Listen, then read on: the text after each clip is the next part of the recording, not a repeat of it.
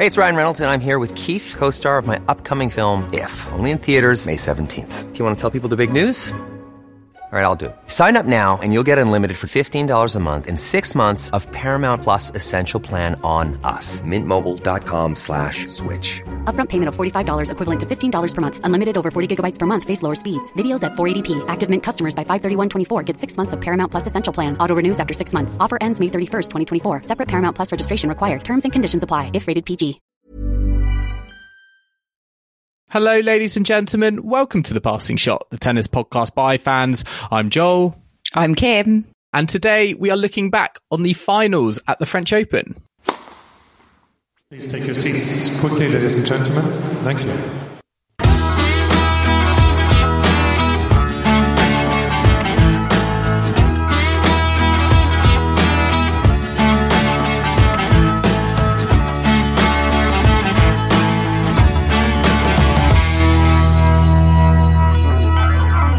Kim, finals weekend has come and gone. We've had the men's final, we've had the women's final, we've had some wheelchair tennis, and we've had the doubles as well.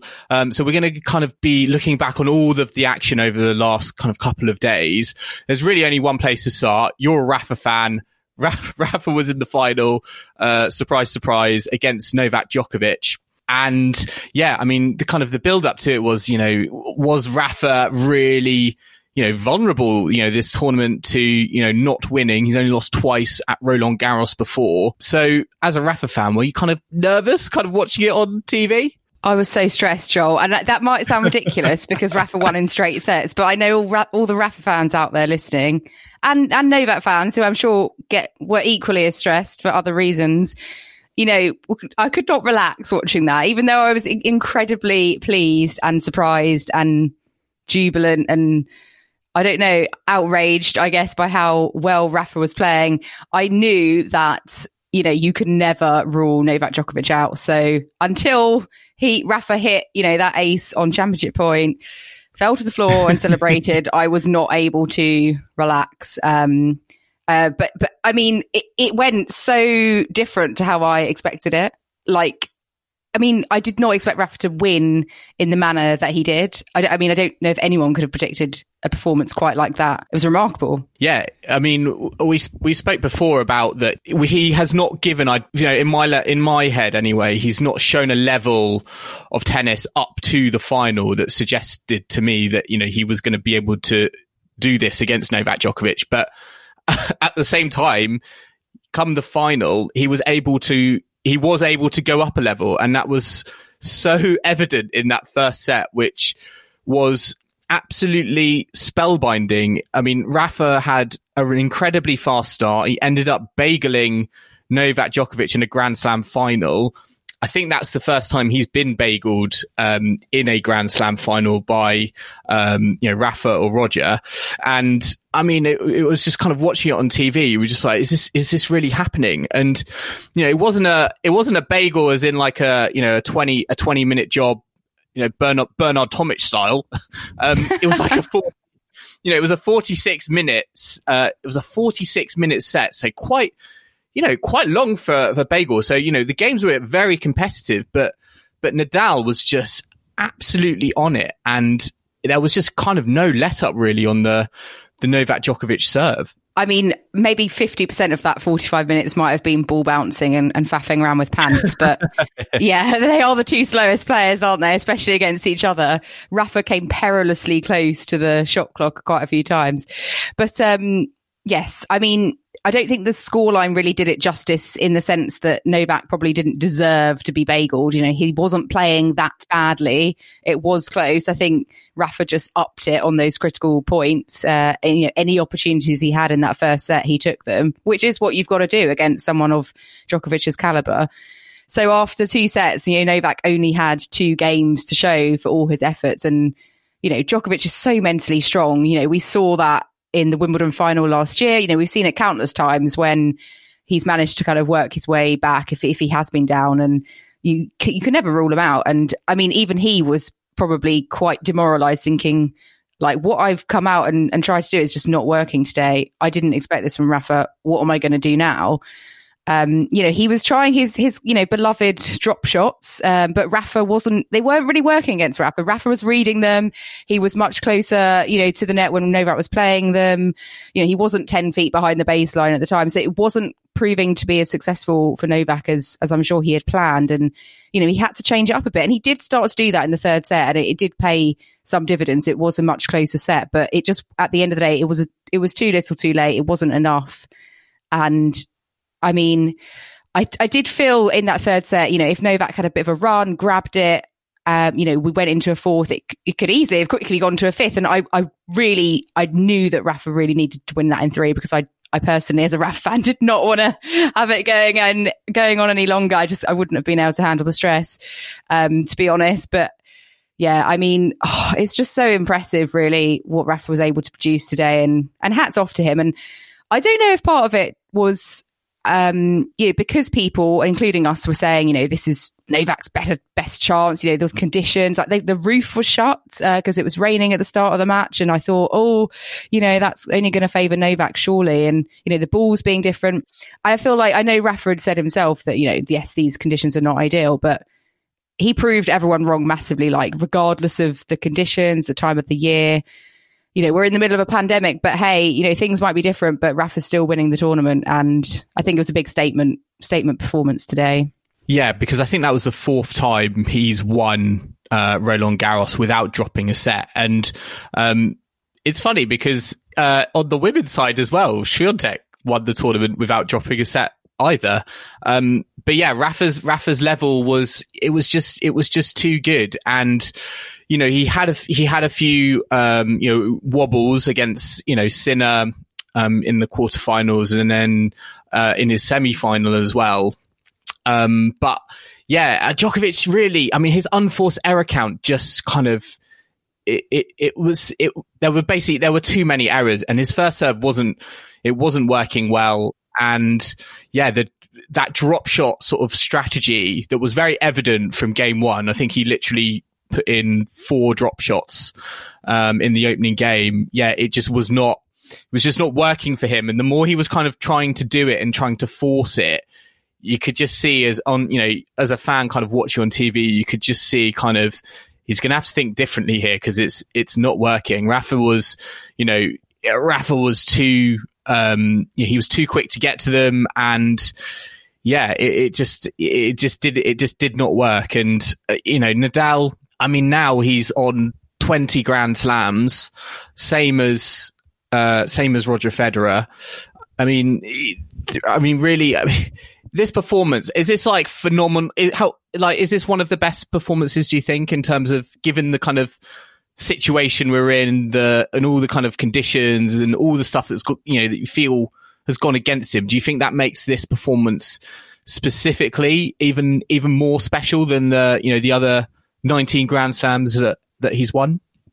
I think so. I think, you know, things are different this year, obviously. And considering the fact that he was going, you know, to, to make history, you know, to, to equal Roger Federer and also, you know, to add another title to the, the, the Roland Garros tally, he, to produce such quality when you're kind of thinking about all of that and all these stats and numbers are going around in your head and the guy on the other side of the net is, you know, your hardest opponent on the on the tour, the one guy who has beaten you, you know, more more frequently than not of late. And uh, the last time, obviously, they played in the Slam final was the Australian Open 2019, and and that was almost a similar match to today, but but Novak winning. You know, it was on his court, you know, Australian Open, and that was a very dominant performance from Novak. And I felt like this was had shades of that, but in reverse. And I don't know if it was a bit of revenge, like Rafa was thinking about that match, but I felt like it was a, you know, you can do that at AO on Rod Laver Arena, but I'm going to do it here, you know, at home and Philippe Chatrier. And, and the other match that it had definite shades of, I thought was the 2008 Roland Garros final because in that one, you know, Rafa completely destroyed Roger Federer, only lost four games. And that was again something that just sprung to my mind because it was just such a dominant performance. I mean, I love seeing Rafa kind of come through and win those epic matches, you know, five sets, you know, like the US Open last year against Medvedev. Like, you know, seeing him have to dig deep and fight is, is also very enjoyable, perhaps a bit more stressful, but but to also see him just completely dominate, it's also equally as pleasurable for me as a Rafa fan. Um, I mean, more pleasurable probably because it's a bit less stressful, even though I was still very stressed today. But um, it's it, you know, you can win slams in different ways, I suppose. But I, I just I'm blown away really by by his performance today. Uh, just watching the highlights back a, a minute ago, I was kind of like, wow, like I mean, it's what a, what a contrast as well, Joel, between you know, and I don't mean this in a demeaning way, but between Zverev and Thiem in the US Open final, you know, the quality of that wasn't really wasn't really there. Um, and I, you know, a lot of people say, oh, you know, wouldn't get this from a Novak Rafa final or whatever, Novak Federer. But and I think you know you could clearly see the difference in in quality even from you know the first few points today, and it was a long may it continue. Uh, that's what I say. I mean, Djokovic, I wouldn't say. I, I think Djokovic again. I think if he played you know, the way he played in the final against any other opponent, he probably he probably hmm. would have won. Um, yeah, sure. And I think you know, I think there is a question there uh, in terms of you know how I know we I know we are. I feel like we ask this every time, but how long are these guys going to be able to keep it up? Because you know this this level of tennis, you know, produced, um, you know, was higher than you know the U.S. Open final between Zverev and Thiem, and you know how you know and they're like you know they're in their mid 30s now i mean how how long is this going to go on for and you know is is are we going to get to a point where rafa is literally going to you know win the french open and then i don't know retired like is he going to have a dram- sort of dramatic loss i feel like we're getting to a point now where mm. you know he's going to want to go out on top and you know when your record is you know you've just won your 100th uh, singles match at Roland Garros, it almost kind of feels like there's only there's only one way to go from there. Yeah, be it, every year it feels like it's impossible for him to to keep going and for it to get better, but he's just produced his best performance and it's the 13th time he's played this final and I think this was his best performance in a final yet. I mean, yes, I think he had to he performed so well because his opponent was such, you know, of such quality. If it had been, I don't know, I'm just trying to think of a final like when he played David Ferrer in the final. I think you know Rafa didn't wouldn't have needed to have played so well. Um, you know they bring the best out of each other, don't they? But I don't I don't really like to say. I mean, I I hope there's many more years to come. I mean, it, it I remember watching uh you know the early years when Rafa was winning. I don't know his third, fourth, fifth Roland Garros, and pundits were saying you know, the way Rafa plays, like it's great, but how long can he really go? Like they were expecting that he would retire maybe before he was 30. And because of what they were saying, and I was thinking, oh yeah, I'm not sure how many Rafa could really get. You know, they say, yeah, he could go on and win 10, but you know, they're saying, oh, but his body's going to give up. And for him to be age 34 and winning his 13th Roland Garros, I, I mean, he's proved a lot of people wrong. And he, he's I know he's got like the best team around him. You know, obviously these top guys they have access to like the best medical care and the best kind of sports physios, etc. So they can look after themselves. You know, they are privileged in that respect. But yeah, it's they, I mean both Rafa and Novak they are probably the, they are still the two fittest guys on the tour. And there's guys age 21 who would not match them for fitness. Like, what does that say about about things? I mean, Kim, just to put it into context, uh, Swiatek, who's the women, the women's champion, she was four years old when Rafa lifted his first French Open title, and you know he's still doing it fifteen, you know, fifteen years on or whatever. Um, it's just, it's just truly, it's truly remarkable the long, you know, the longevity of, um, you know, dominance that you know Rafa has had. It's not just been like a, a decade of dominance; it's been it's been 15 years. It's it's crazy, and it just again it just cements that thing that we all, of course, already know that he is, you know, the greatest. You know, he is the greatest clay. You know, the, he is the greatest clay courter. Um, you know, in the open era. Um, let's just kind of put it in the context of the big three. Um, we kind of said that you know Rafa and Roger are now tied on 20 slams apiece.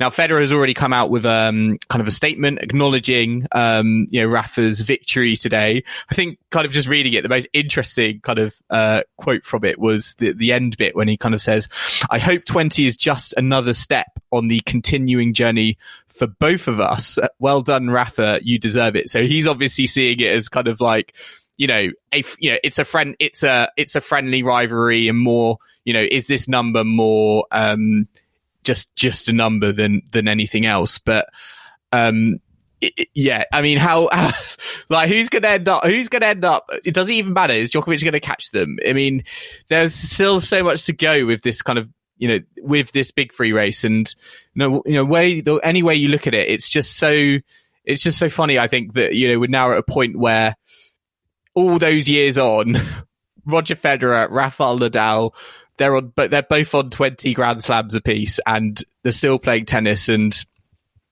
as much as I think, you know, Federer talks about it kind of being a continuing journey for both of us, when it comes to the Australian Open, I'm sure he's going to be thinking, uh, you know, I need to do better than Rafa here. So I've, you know, I can stay at the top of the tree.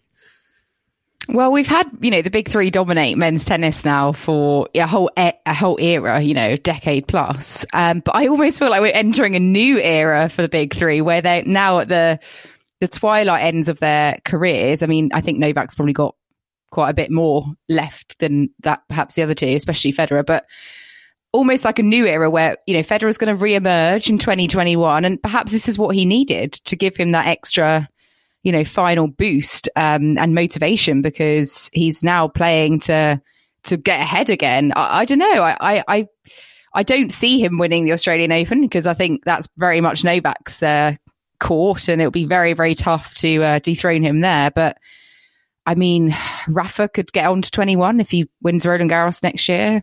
I mean, Federer could win Wimbledon and, and do it. I mean, we could very well this time next year be, they could both be on 21. Who knows? I mean, it'd be nice if maybe they kept going, like they've both got 20 and it's 2020. Maybe they'll both get 21.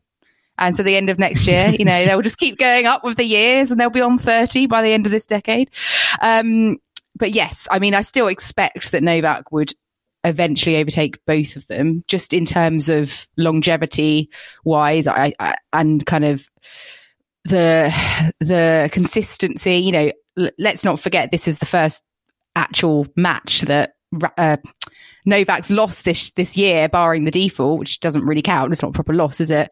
So, you know, his year has been absolutely remarkable, and you know, it takes an, a, a, a, performance of of basically be, you know basically a perfect performance to to beat Novak. So you know, absolutely, I think he's still the dominant force. Really, um, I mean, I'd love to see Rafa win more slams on other surfaces again. You know, uh, but well, it's it's getting interesting. I mean, it's been interesting for a long time, but it's it's giving it new life, isn't it? I guess into the big three race.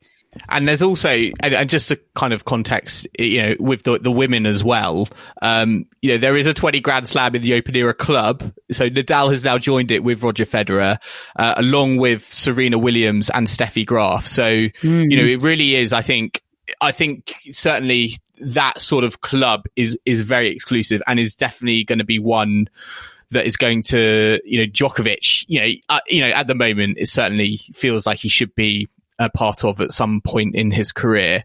Um, but yeah, the fact that Nadal and Federer are now equal, who knows? Might it might even breathe more life into you know the into the race. The fact that they are now equal again, um, because uh, you know at the end of the day, only uh, you know who like who know like who knows how who who knows how high they could get. I mean, could you how how many do you think they can go up to? Do you think twenty five? Is that that's you know that feels a bit too much of a stretch. That feels but... a bit too much. Yeah, I mean, I I I I, I oh yeah, I I like even numbers. I have to say. Um, so I mean, I want Raf to win more. So if he if he finished on an odd number, that's fine. But um, I'm I especially want Raf to win another Roland Garros because thirteen it's a bit of an unlucky number, isn't it? I mean, not for him at the moment, but it's not like the nicest number. Do you know what I mean?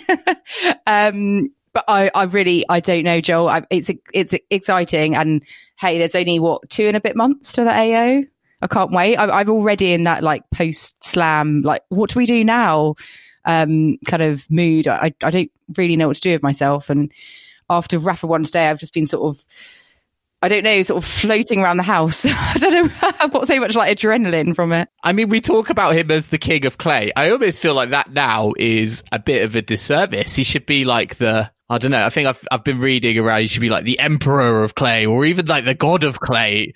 because I mean, yeah, it's it is you know, it's just a phenomenal achievement in terms of kind of what he he's done. He's he made you know he today he made Novak Djokovic look very very ordinary. Um, you know, it wasn't till that third set where really I think Novak Djokovic broke Rafael Nadal, and you know the fact that throughout the tournament he was kind of breaking players for fun, and you know through two and a half sets of tennis against you know, Rafael Nadal wasn't able to do it, especially with the roof closed, because you, yeah, you did feel like that was going to favor, that was going to favor Djokovic, but it didn't, you know, it didn't really. And it's just like as many things you could put against Nadal as possible. It just didn't matter because the result was always going to end up the same. And it'll be interesting to see, uh, I guess, you know, you know, when all is said and done, who's going to be the person that dethrones, you know, Rafa Nadal at you know, the French Open? Is it going to be Novak Djokovic? Is it going to be Dominic Thiem? Is it going to be someone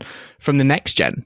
Yeah, I still feel that Djokovic is is the more likely person to to still be the one to, if you like, dethrone because you know he is the next best player on clay. Uh, I suppose I think even I would give him the edge over Thiem still uh, on on clay against Rafa, but you know, it might come that next year, you know, they meet in the final again and, and Rafa doesn't manage to produce a performance like today. So Novak's time may still come in. He has won this title before. We know he is an amazing, amazing clay court player. And, you know, I don't think he should be too ashamed about today or anything because it, it, it you know, he, he didn't play a bad, a bad match. Maybe tactically he could have changed a few things up differently sooner on, but I mean, really, he's um, he's played a, a fantastic tournament as well. So, you know, we had a it's been a great two weeks, really, Joel, isn't it? And uh, obviously, we'll be talking about the women's final in in just a second. Uh, you know, that's been also fantastic for for slightly different reasons. And uh, yeah, I'm just gonna. I'm already missing it. I know we've got we've got ATP Cologne and St. Petersburg this week. I know. Will that fill that will fill some of the the gap. I think that will be left. yeah. It's funny because yeah, in on paper, you know, both you know for Nadal and Swiatek, the um, you know, the results don't, you know, don't really kind of stand out because as I said, they didn't really drop a set and, you know, they weren't really kind of put into any sort of adversity, but yeah, they just came through it. But yeah, it's certainly been an entertaining couple of weeks. Um, we're going to be back. We're going to take a quick ad break, but then we will be back to discuss the women's final between Swiatek and Kenin.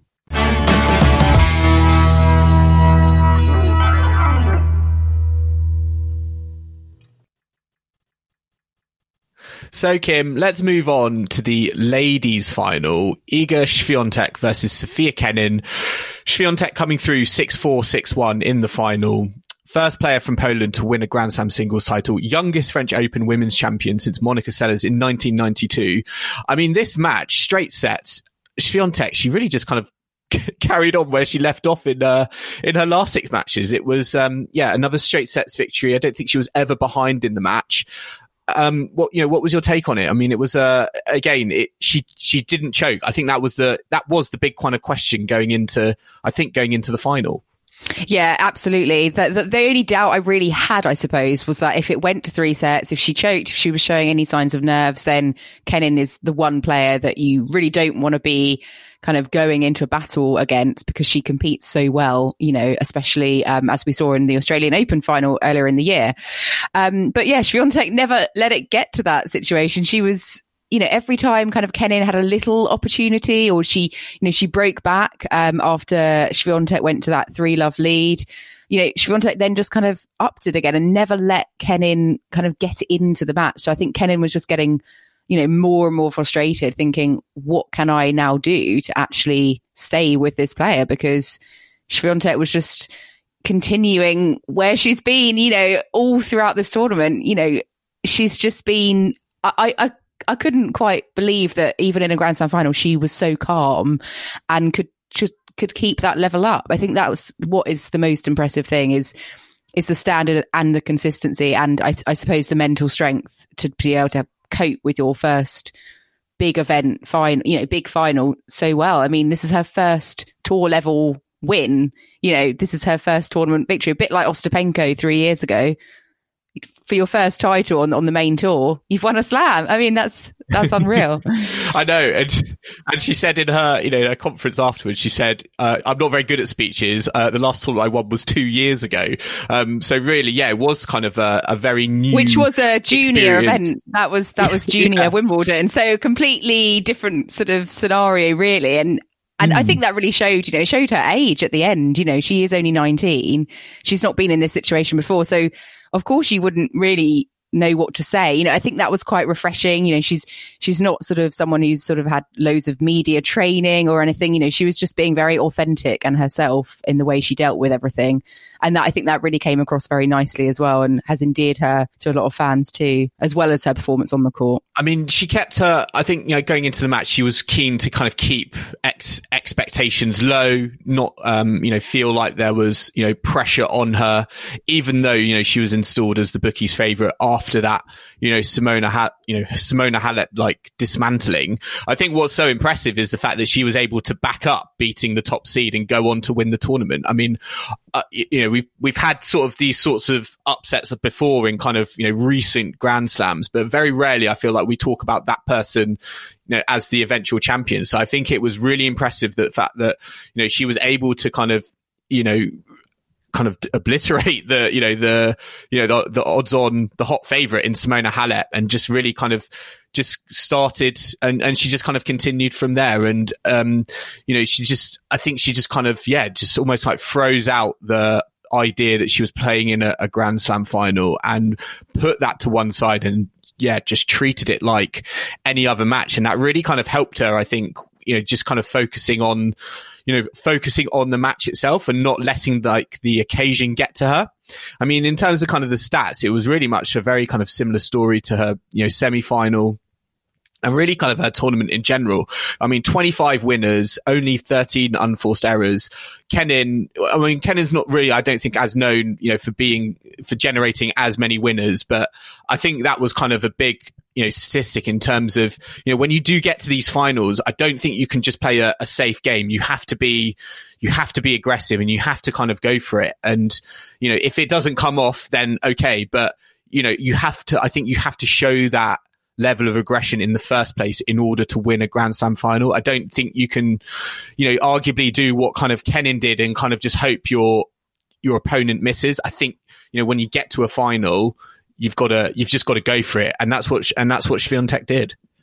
Exactly. You can't just hope that the other person's going to cock up on the day, can you? You've got to go and win it yourself. And I mean, Swiatek's like, you know, forehand, backhand. Like, I know she's got she's got a bit of work to do. I think she could certainly improve her serve. Like, by all means, she's got she she can be so much better as well, which is a, a mad thing to say when she's playing so so well. But obviously, she's so young and she will continue improving her game. Um, but she's already got, you know, I think a pretty complete game, and she hits so powerfully and so, you know, precisely and. It's quite scary, I think, for the rest of the tour, perhaps, if she can keep this up. I mean, I'm loath to sort of get too ahead of ourselves because, you know, it is impossible, I think, often to maintain such a high level. It is not very often that you get players winning slams without dropping, I don't know, less than 30 games, for example. So I think very much, yes, this is exceptional level and it wouldn't be, I think, um, realistic for her to keep this level up all the time. But even if she was sort of near to this level or, you know, pulled it out the bag when she most needed it, I think that would be more than enough for her to go on to win, you know, multiple slams. And I guess that's the question is like, how many slams do you think she could win? I mean, bearing, like, assuming that she remains fit and, and healthy and, and there's no kind of injury issues. Um, you know, God forbid she kind of has a, a year a bit like Andreescu where she's sort of out and can't play, for example. But I mean, there you know, for, for such a young player to, to perform so well, that's, that's just, so impressive. And if we consider in the wider context of, of the other young kind of slam champions that we've had recently, you know, obviously Osaka, she's now got three slams. Um, obviously Andreescu broke through last year, you know, and the likes of Kenin as well, Ash Barty. You know, we've got a whole hand, handful of these players now that are kind of coming out there, have won their first slam and, you know, it's quite exciting to see what they can do in women's tennis over the next few years. I mean, I personally can't wait to see Andreescu back. I think peak Andreescu against peak Swiatek would be quite exciting to see. I think though there is, I think there is a little bit of, of caution there because I feel like you know at the moment we're making the noises for Swiatek that we were making, you know, when Andreescu won yeah. the US Open, mm. and you know we've seen over the last you know eighteen months or so, like she does she does have health problems, and uh, it you know I'll, you know, it feels like she is possibly in that going down that sort of Del Potro, yeah, maybe even one yeah. slam wonder route of, uh, you know, in the future. Obviously, she's, you know, she's still very young and there's still lots of, you know, she's still got lots of t- uh, time on her hands, but, um, you know, I think we just, yeah, there's a, I think there's almost kind of the, we've got to err on, on the caution in terms of, you know, this is a player who is 19, who has, you know, won their first slam breakout, you know, breakout Sam at the French Open, completely dominated. Um, but we've seen and we've, we've been here in the past and, and it's not always kind of, you know, pla- gone, you know, gone the way we were kind of expecting over, the, you know, the following, you know, 18 months. And, you know, I think, you know, you, when you look at Swiatek's game, it's really, it's really interesting and I think really refreshing actually because as you said, she really does have this sort of all court game, whether it's, you know, at the back, you know, at the back of the court with her ground strokes or, you know, she's got excellent, uh, uh, net play. Um, yes, she might be able to work on a serve, but really kind of, she's like a, an all court player. I think almost kind of similar to, you know, to Radwanska. Um, you know, uh, uh you know, earlier on in the, you know, earlier, well, earlier on in the, uh, in the decade. But, um, I just think it's interesting because, you know, we've had, you know, I think we've had an era on the WTA circuit where I think there was a kind of this appetite for, you know, power and hitting your player off the court in terms of aggression. You know, people like Serena Williams. I mean, as Osaka, I think is in that category as well. Azarenka, Kvitova. Um, and I don't, and I think almost kind of at, at that point, you know, having an all court game wasn't necessarily the, you know, the in, in flavor, sorry, in vogue sort of way to play on, on the tour. But I think kind of what Swiatek has shown that is actually, if you have this all court game, um, you, you can win a grand slam with it. And, you know, that might not necessarily have been the case when, you know, Radwanska was, you know, on the circuit because, you know, she, although was a very consistent and a very good player, um, she didn't, she didn't win a, a grand slam title. But I think what Swiatek has shown is that actually you know, you can, you can negate, you can nullify the aggression and the power that, you know, uh, potentially other players have with this with this sort of play. I think Simona Halep is sort of in this category as well, but I think Swiatek certainly is that sort of. She just plays in a way that I think it. She just nullifies any sort of like obvious threat, and really, I think in the final, Kenin just ultimately she just didn't have any she just didn't have any answers in terms of, you know, she was putting the ball back in the play, in play. Yes, she was putting it in good spots, but really if, if Swiatek was getting to it, she was more or less going to win the point.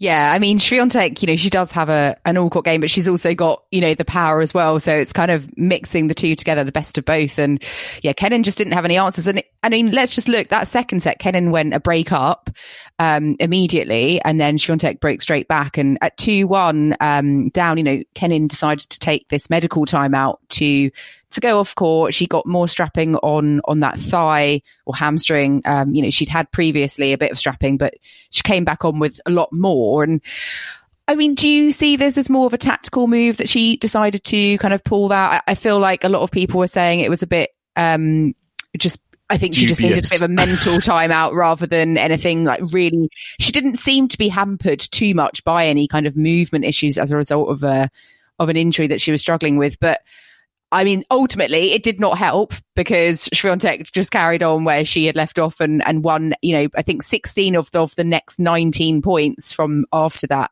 that medical timeout. So if Kenin had been hoping that that was going to change her fortune. It really didn't work, did it, Joel? No, and I think also I think what was most impressive um, about that sort of uh, period of play was you know Swiatek, you know, to her credit, just kind of was you know putting out some serves, um, and she was she was like playing with her fans. Um, you know, she was clapping along with them, and you know she wasn't kind of going to try and let that sort of um, situation, I think, get the better of her. She man- she she you know managed it really well, and I think in a conference, press conference afterwards, she was kind of talking about you know, she just was like, look, I'm in the French Open final.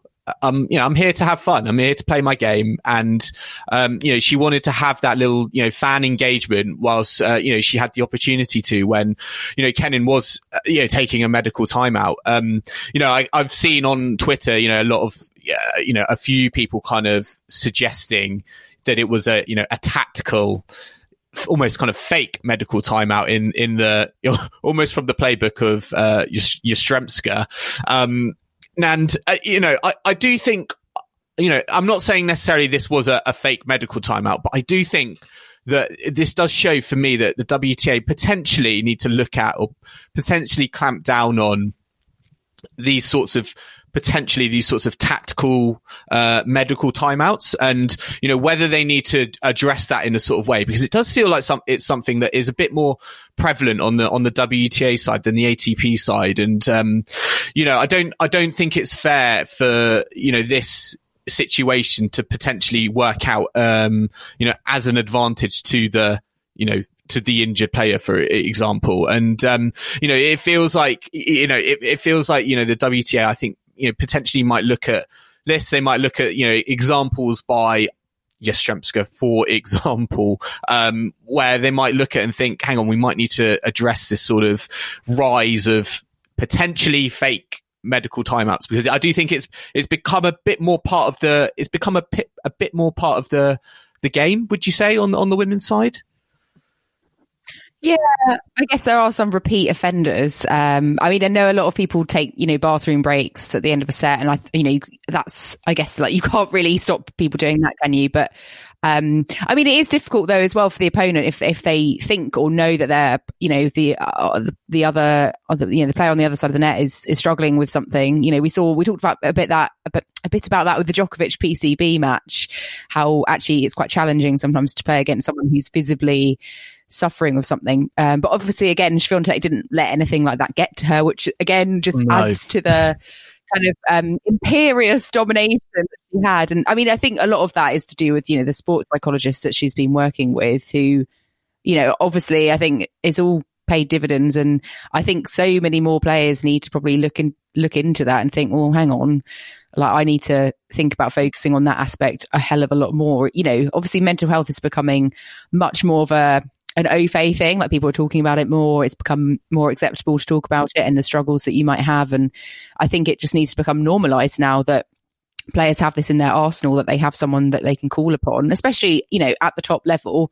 And especially if you're a player that knows that, you know, you really struggle perhaps uh, closing out matches or in like key moments. And I think that's got to be a number one priority from now on. Yeah, it's it's certainly interesting. It's certainly helped. It's certainly helped her because, um, yeah, when that medical timeout was over, I think, um, I think Swiatek then went and won 15 of the next 16 points or something. She literally kind of, you know, she literally just kind of carried on where, carried on where she left off. And yeah, it was such a, you know, it was such a dom, it was such a dominant performance. I mean, just going back to that point on the fact that she didn't, she didn't drop a set. Um, you know, to win her first Grand Slam title. So I'll just give you the, the other names who have who have done that in the Open era on the on the women's side. So we've got uh, Evonne Goolagong, Chris Evert, Mary Pierce, Martina Hingis, Lindsay Davenport, and then potentially the the surprising name on there, Marion Bartoli, um, all won their first Grand Slam without dropping a set, and Swiatek's added a name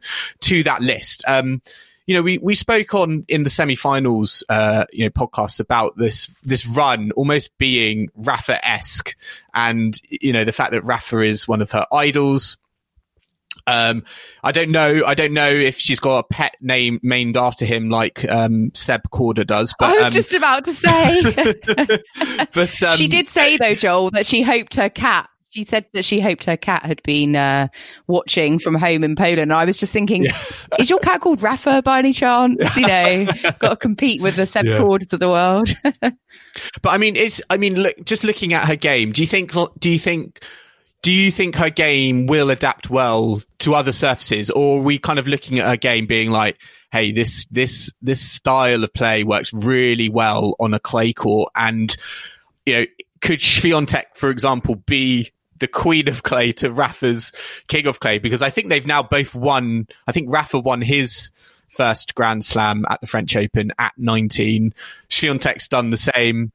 Um, you know, in such a again in in a, such a, a dominant fashion. Um, yeah, I mean, just kind of talking about yeah her game and and that sort of adaptability to other courts. Do you think this is like, you know, this game works really well on a clay court, and you know, uh, will she have to kind of find ways to adapt it for you know hard court, grass court, indoor court, etc. Um, or do you think like it's already kind of ready made to kind of you know m- ensure that she's competitive across the across the whole season?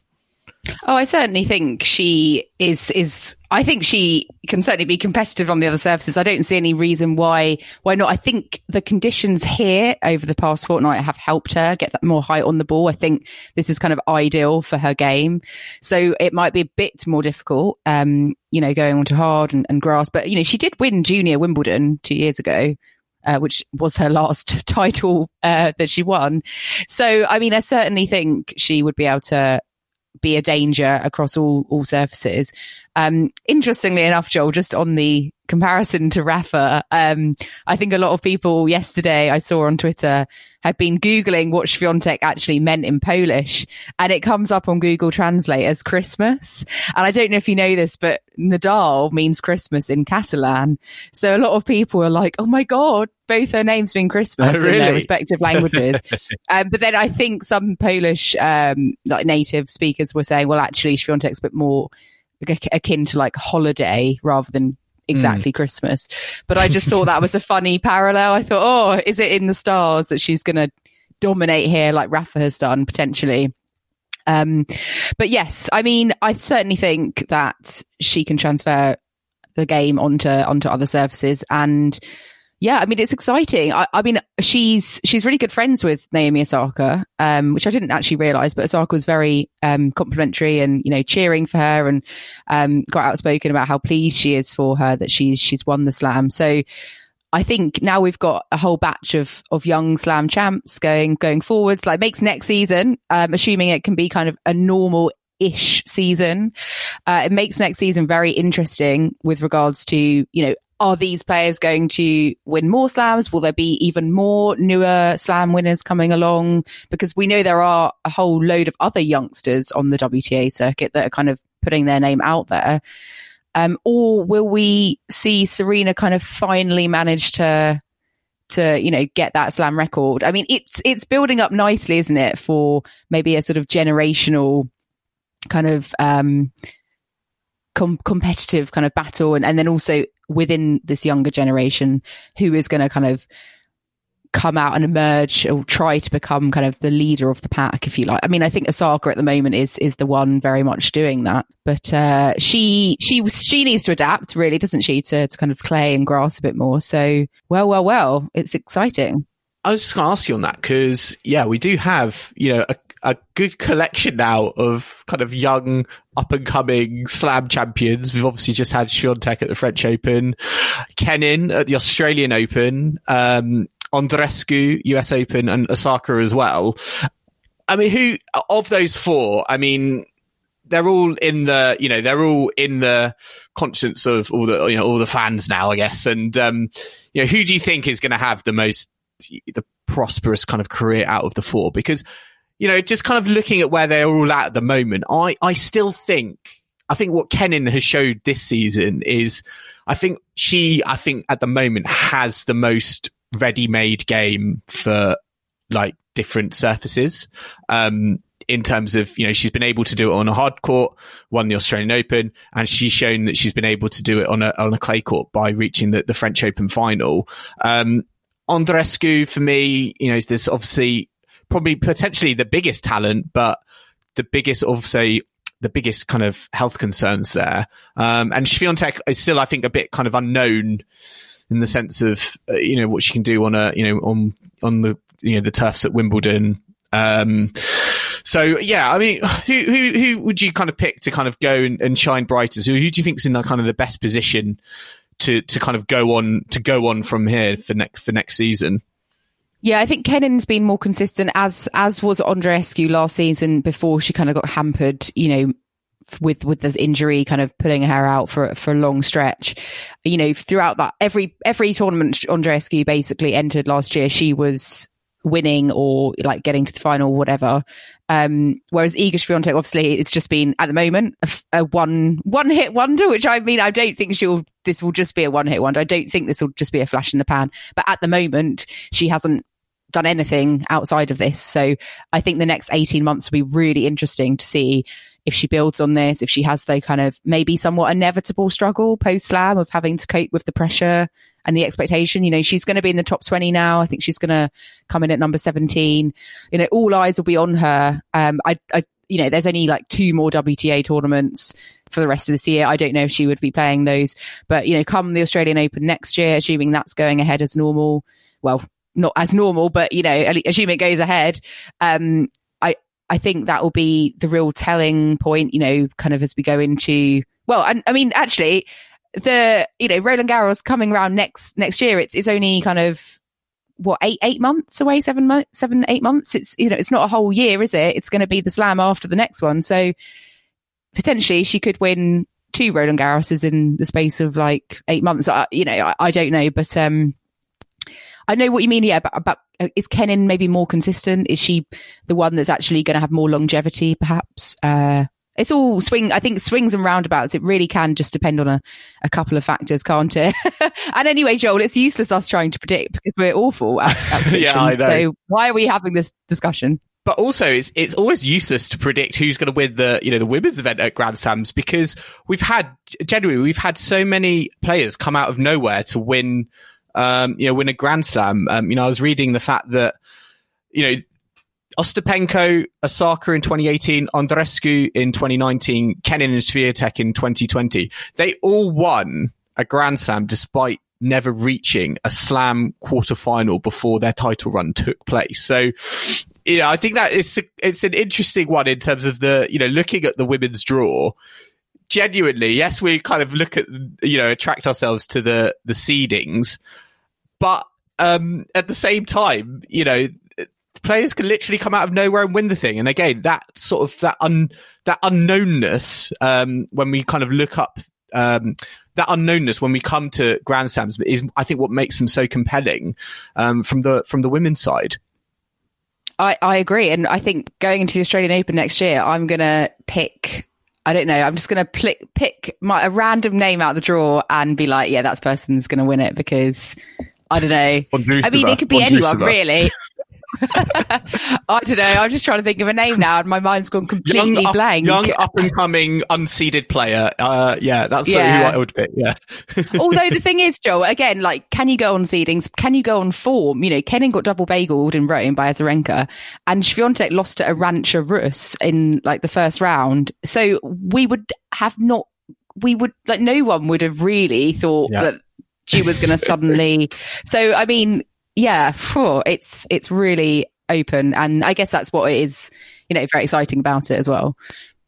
Yeah, I think you literally you could just put a blindfold on and then just point your finger anywhere on the draw and maybe that person could win it. I feel like it's it, can, it is almost kind of that open, you know, open ended at the moment. So, Joel, just to wrap up uh, on the French Open 2020, we had obviously the doubles uh, finals happening this weekend as well. Uh, your favourites, you'll be pleased to know, Kevin Krawietz and Andreas Mies, they have defended their title.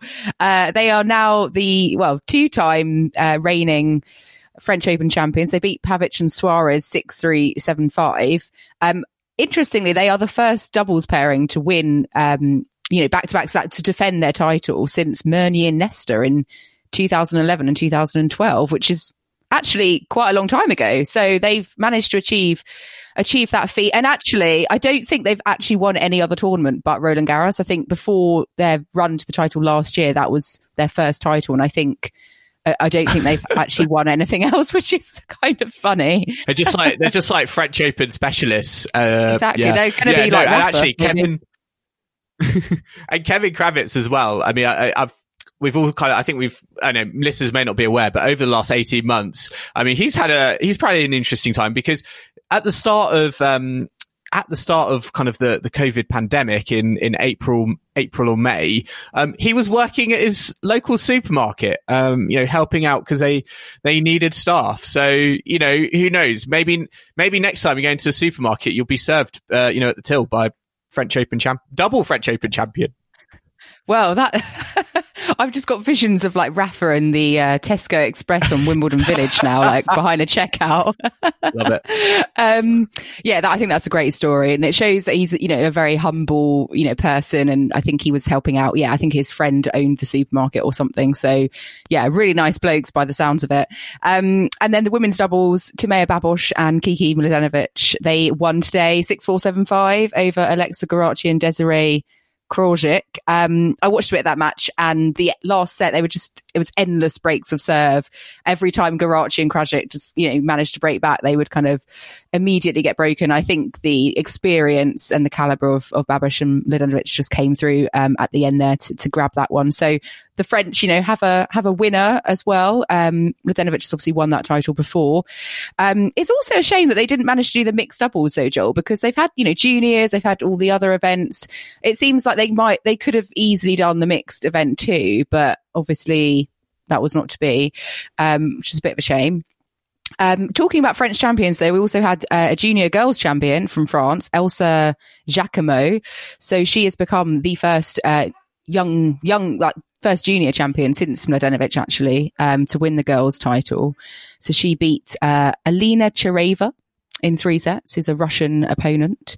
Uh, so perhaps, well, in two years' time, she could be winning a slam, Joel. So let's look out for for her name. um, and then maybe 2022 collector set. I'll have that name yeah, on there. we Yep. on episode 140? Remember that? Uh, we can we can put it into a future episode when she finally Yeah. wins her her maiden slam. um, and who knows? We've got some a new a new Federer perhaps because uh, the boys' final was between two Swiss players. Uh, we had Dominic Stephan Stricker um, and Leandro Riedi. So um, Stricker won that one 6-2, 6-4. But quite interesting that they're both from Switzerland. I think they've actually either one of them or both of them had um, done some practice with with Federer at the start of the year. So you know, perhaps he's going to be a bit of a mentor for them, perhaps. Um, and Stricker also won the boys' doubles with his Italian partner Flavio Cobolli. So he's become the first junior to win both the singles and doubles at Roland Garros since 1986, which is the year that Rafa Nadal was born. Um, but yeah, so there's some interesting results going on there. And then just to round up, British success um, and British defeat, but success first. Alfie Hewett won the men's singles in the wheelchair uh, men's event, beating Joachim Gerard in three sets. So that's his fourth Grand Slam title in total and his second title at Roland Garros. Um, and obviously he won the doubles. We already mentioned this on our last pod. Uh, he won the doubles with Gordon Reid. Um, in a match tiebreak the other day. So he's he's got two two titles from this event. Um, sadly, though, Andy Lapthorne was beaten uh, in the quad singles final uh, by Dylan Alcott in straight sets, so it wasn't to be for him. And Jordanne Whiley also lost the women's wheelchair doubles with her partner Yuichi Kamiji uh, against de Groot and Van Koot. That was that was close. That was 10-8 in the match tiebreak. So they only just missed out. But uh, yeah, the amazing rhyming names managed to uh, to win yet another title here. Yeah, and just just actually a word on the wheelchair because I was kind of catching up on it as well, and um, yeah, kind of great success for Alfie Hewett because um, I don't know, uh, you know, many, many of our listeners might be aware he was basically told I think around a year ago that you know 2020 would be his last season because he's not um, not disabled enough. Um, he got a 12 month I think extension or reprieve last month, so that's why he's kind of you know he's still about. So he's obviously trying to make you know make the most of you know, I don't know, make the most of the time that he potentially has, um, you know, left in kind of wheelchair tennis. Uh, we'll, we'll see how that kind of situation still kind of develops. Um, but interestingly on, on Andy Lapthorne, he kind of was, you know, we were talking about mental health earlier and, um, you know, he came out after his defeat to Dylan Alcott to say, um, you know, he wasn't, um, you know, he wasn't right this tournament essentially. And, um, he needs to go, he's going to be taking a break from tennis for a while, um, to focus on mental health issues. He says he hopes to be back for the Australian Open in, in 2021, but, um, he said no guarantees, but, um, you know, very, um, very admirable for him to come out and be really honest and open and transparent about that. Um, you know, in particularly in defeat as well. But um, it just shows you, I think that yeah, mental health is obviously a big part. It's a big part of the world. It's a big part of the tennis game. And um, uh, you know, I commend all these players kind of coming out and and saying, look, I need to you know, I needed to get right and, you know, get off the court and, and, and get right. So, um, yeah, I hope kind of Andy can kind of, um, you know, kind of sort that out and then get back onto the court because he's been, yeah, he's been an absolute fantastic competitor over the, over his career. Yeah, absolutely. I think it's it's so great that it's being normalized much more, you know, in in all aspects of society, but also in sport. Because I think sometimes we look up to to these individuals, you know, champions as as being like superhuman, and but there's so much inspiration that we can gain from them. You know, their their work ethic and their determination, and and the fact that they do go through struggles and ups and downs like the best of us. And I guess sometimes theirs is more magnified because they're in the public eye so much. And I think it, it's really, you know, good that he's kind of been so open and honest. And, you know, along with, you know, other players, I think it's just good that it's becoming much more kind of accepted and, and welcomed that people can be upfront with what's going on. And, um, you know, I think tennis fans generally are very, um, sympathetic and appreciative bunch. And and I think he's got a lot of you know positive kind of support from everyone you know since he kind of came out and said that. So yeah I'm wishing him all the best. And um that brings us uh, on to to our last thing for the for the day Joel which is collector set and the the results so, Joel, at the start of the fortnight, we had six names, didn't we, in the pot uh, of players who we were asking listeners to predict uh, how far they were going to get, what round they were going to reach. You know, we had Jennifer Brady, Marketa Vondrousova, Garbiñe Muguruza, Stefanos Tsitsipas, Dominic Thiem, and Rafa Nadal. And, you know, it's fair to say some, some of us were pretty horrendous at predicting. Uh, others were much better. Um, I know some of it's a bit potluck at times. But anyway, we have a, a winner, Michael, who is at Lob Winners on Twitter. He was very good. He got four out of six right. So that's absolutely superb. Well done. So mm. Big well done to Michael. Uh, we will be sending you a short, uh, a small prize shortly uh, in the post. So I uh, hope you enjoy that. And yeah, thanks for everyone, you know, for taking part in that. And we'll be doing obviously another another rendition for the AO. Um, I, I got two right this this time round, Joel. So I'm hoping I can build on that and uh, and, and get fifty percent next time round. But that's that's going to be a bit, bit of a long shot, I feel. I need to build on the what. I mean, I got zero, I think, in the US Open. I've got one correct here. So maybe, yeah, maybe I could get two correct at the, the Australian Open. But yeah, it's uh, it's another another collector set to forget for me, I think. But uh, yeah, a lot Aww. of our a lot of our listeners doing a, a lot better. But yeah, it was such a you know, with Brady and Vondrousova going out in round one, it really just kind of threw it threw it wide open, really. But um, yeah, well done to uh, well done to Lob winners for getting four correct. A very good achievement in uh, in these times with uh, you know with the French Open and all the all the upsets that that we've had. Um, you know, just kind of following on from that, really, you know, just from the, the podcast itself, uh, we just want to say we really appreciate um, all the feedback that we've been given. Thank you for listening to us as well, um, and our round by round coverage for Roland Garros, um, as well as the, the US Open and, and just kind of generally people who have supported the podcast uh, by listening to us on social media as well. We really appreciate your feedback. We really appreciate you kind of taking the time out to, to listen to us. Um, you know, we love, we love making the show. We love, you know, we love making these podcasts. Yes, we do have, we do have full-time jobs, but, um, yeah, we, we always love finding the time to kind of talk about tennis from the, the fans perspective and make sure you make sure that, uh, gets out there. So, um, yeah, thanks for, thanks for kind of staying, sticking with us and kind of staying tuned. I know we've probably put out like an episode every, I think on average, Kim, we put out an episode every three days for the last six weeks. But, um, yeah, it's been good fun. Um, and yeah, there's, there's definitely more to come, isn't there, Kim? Well, we'll we'll be back next week. Uh, I think next Sunday because we do have some ATP events going on, and you know, tennis doesn't stop for too long.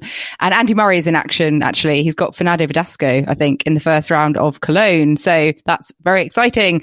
Um, but yes, I'm sure a lot of our listeners will be pleased to hear the the back of us maybe for for a bit. I don't know. Hopefully not. Um, but yeah, we've got lots of stuff coming up. You know, from now until the end of the season. Mm. I'm already looking forward to an end of season quiz. Um, you know, I'm I'm a massive quiz nerd, so that that's all I'm looking forward to from now until the Australian Open, I suppose.